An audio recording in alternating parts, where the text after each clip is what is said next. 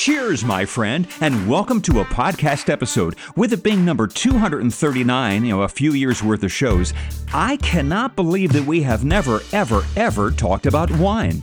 Now, about two out of three people, I mean responsible adults, enjoy a big girl drink, and uh, about a third of those drink wine, which by my math and this show's audience of three means you drink wine. So, an episode all about you. And really, shouldn't it be that way? So, let's wine together about other people, even the ones who drink wine, for an episode where you won't tell me to put a cork in it on the podcast we call Street Curb Curiosity. Hokey Smoke Bullwinkle, that's a lot of people who drink wine. And well, we've, well, I've never whined about any of them. Yeah, look, in all these podcasts, I've talked about coffee and, and beer and whiskey, even freaking water. But somehow tannins, well, they've never touched my lips in podcast form until now. And I did the rough math two thirds of us drink, and one third of those two thirds drink wine. Actually, we have more beer drinkers than anything else, the freaking heathens. But with that math, that says we have about 70 million winos in the USA. And America, man, I gotta give it to you, you're at the top of the list. The United States drinks the most wine out of any freaking place in the planet.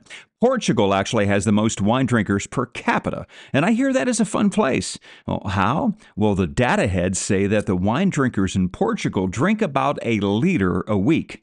A week? A week. I know people who do that in a night on a slow night, like, like a school night. And as for drinking the most, it's the United States, then France, then Italy, then Germany, and the UK. Four of the top five are in Europe.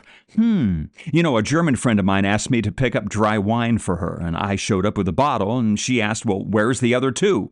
German, eins, drei.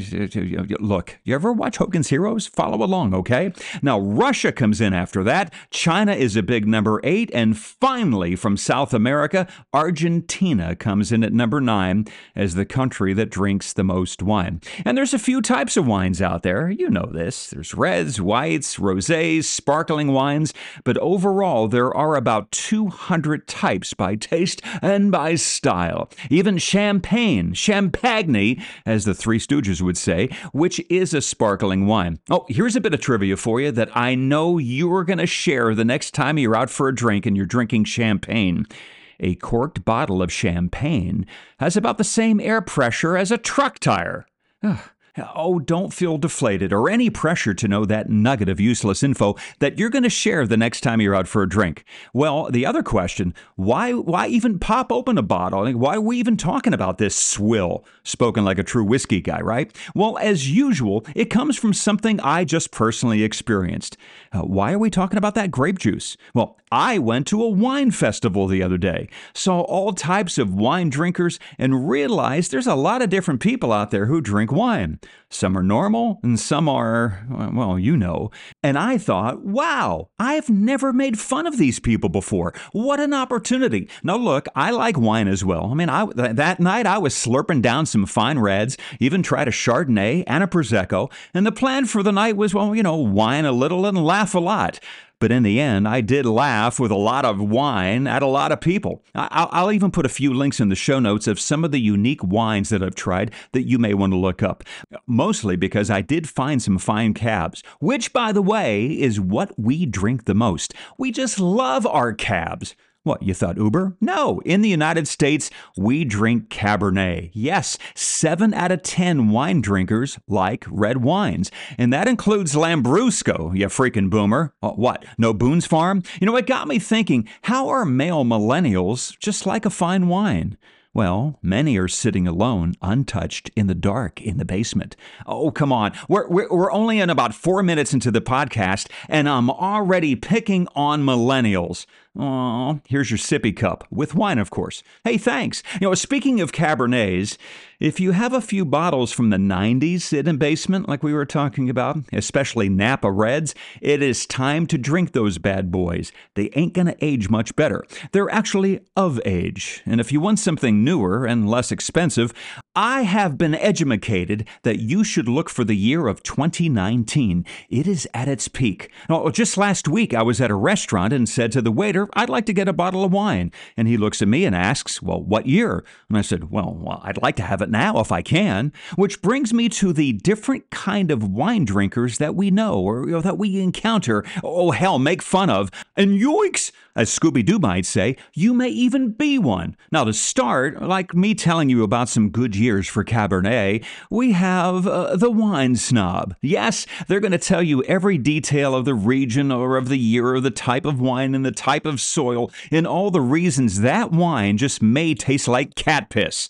And of course, they have recommendations of the best ever, all while drinking whatever is in front of them. Oh, that's a 5% Petit Merlot. So, so obvious, don't you think? Ooh, let me taste that again. Wine Snob. S N O B seeking newly opened bottle. Oh, and that scarf around your neck? Well, that looks funny too. Oh, and the one thing that really drives me nuts with some of these wine snobs it's all the good wine they waste. They spit, they sip, and then they spit. They sip and then they spit. Sip and spit. Well, why spit out something that's perfect to swallow? If you know what I mean. And no, no, no, no, no, no. I am not touching that one with a 750 milliliter bottle. Uh, I think you can leave that one to the wine snobs, oh, which is not to be confused with the wine collector, looking high and low for bottles in the basement. Yeah, oh, I can't drink that. I'm saving that. Saving it for what? Oh, to show off the bottle at my next wine party. oh, shut up. Look, life is too short to drink bad wine. Don't keep things all bottled up. Drink this shit. You're, it's there for you to enjoy. The next type of person we're going to make fun of, well, there's the newbie. Yeah, you know them. Oh, I- have never had good wine before. Is this what good wine tastes like? Yes, it does. And five glasses later, oh, I've never felt like this. Uh, it must have been the 20 2018 Merlot, not the 2019. I gotta stay away from that year. Just go back to White Claw, okay? Uh, or maybe you're the budget box drinker. You know, whatever is on sale. I just want to get something that's gonna mess me up. See, I didn't use the F word this time. Look, it doesn't even have to come in a box. You, you could get a bottle of Barefoot Moscato for about five, six bucks and, well, have yourself a good time. Or the other end, there's the person who only buys expensive wines you know, the more expensive, the better. And, and there are really rare wines out there, like the one in Germany from 350 AD. Yeah, it's just a tad expensive because there's only one freaking bottle on the planet. But I'm really talking about the stuff you can buy today. And I hope that debit card of yours can handle 19,000 freaking dollars for a bottle of Romanée-Conti. You see, it comes from a four acre farm in Burgundy, France, and it's a, it's a high quality grape for a perfect Pinot Noir. Okay, wine snob, we are we already freaking talked about you. Oh, what do you call a red wine in prison? Oh, that's easy. It's a Pinot Noir. really? You snickered at that one? Stop. Oh, oh then, then there's the foodie. You love foodies, don't you? I love foodies. They always know the wine that's perfect for, well, fill in the blank. They may even love to cook with wine. They may even put some of the wine in the food when they're cooking. Think about that. There's fish, there's a fine beef, that squid pasta. Well, I have a question. What pairs nicely with a quart of ice cream, a bag of corn chips, and some tearjerker chick flick? I'm having quite a day. Oh, want to oh impress your friends? Well, here's some solid pairings for you, and I, am being educational here. Oysters and Chablis, Chinese food and a Bordeaux rosé, steak and a California Cabernet, scallops and a Chardonnay. Oh, why is all this shit rhyming? Oh, Thai food? Try a Pinot Gris. Sea bass and an Albarino. Salmon and a Pinot Noir. Oh, you're welcome. Okay, see, you could be a foodie now. Uh, speaking of foodies, I had one friend tell me about a wonderful, perfect food. It's all natural, contains fiber, has lots of protein, even good fats. Uh, well, I looked at this person and shouted, That's nuts! Nuts? Nuts? Think about that one, okay? Oh, and speaking of nuts, the health nut. Oh, uh, you know, I, I have to have that certain kind of red wine with the with the correct acidity, and only five ounces. I can only have five ounces a day. I have it every day at 8:25 p.m. right before my Metamucil. It's good for my heart, you know. Uh, you think I'm joking? Uh huh. Well, the real joke is the recommended amount of wine to drink. And I'm talking about how much you should have in just one day. And you better listen to your doctor, damn it. I mean, they're, they're the ones wearing that white lab coat with their name on it. They have to have their shit together, right? Well, listen up. Pay attention for a change. Drink no more than one glass a day. One glass a day? Well, that's for the ladies. For the guys, it's no more than two glasses a day. And if you're a boomer, well, you're screwed. That's just back to one glass a day if you're a guy. Oh, and newsflash, I'm sorry to tell you that that one drink, that one glass, is five, one, two, three, four, five, five ounces. How Merlot can you go? Five freaking ounces? You know that's 10 tablespoons? If you're a whiskey drinker like me, that, that's like four shots of wine. Really? In one day, four shots? And if you really hate math, well, by the experts' numbers, one bottle equals five glasses of wine. You heard right. Five glasses of wine out of one bottle. Now I hear you thinking, but what really isn't a bottle? It's made of glass. Isn't it like one big glass? It does not work that way. But I got to tell you also, some wine is actually good for you. Yes, at my last doctor's visit, he did tell me to drink more wine. Well, what he was really saying is I should drink less whiskey, but, but I think I know what he meant. And no, drinking a bottle with a straw does not count.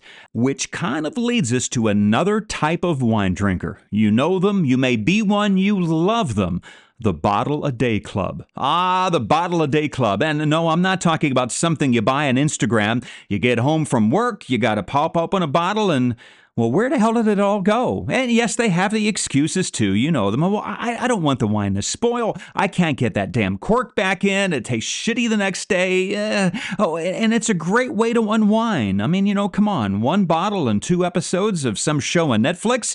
It's the perfect end of a day. And I know, I know, wine is cheaper than therapy. Oh, and speaking of needed therapy, you just may need to pour yourself another big heaping glass of wine after this episode because you just enjoyed, enjoyed, yeah, well, listen to episode number 239. Wow!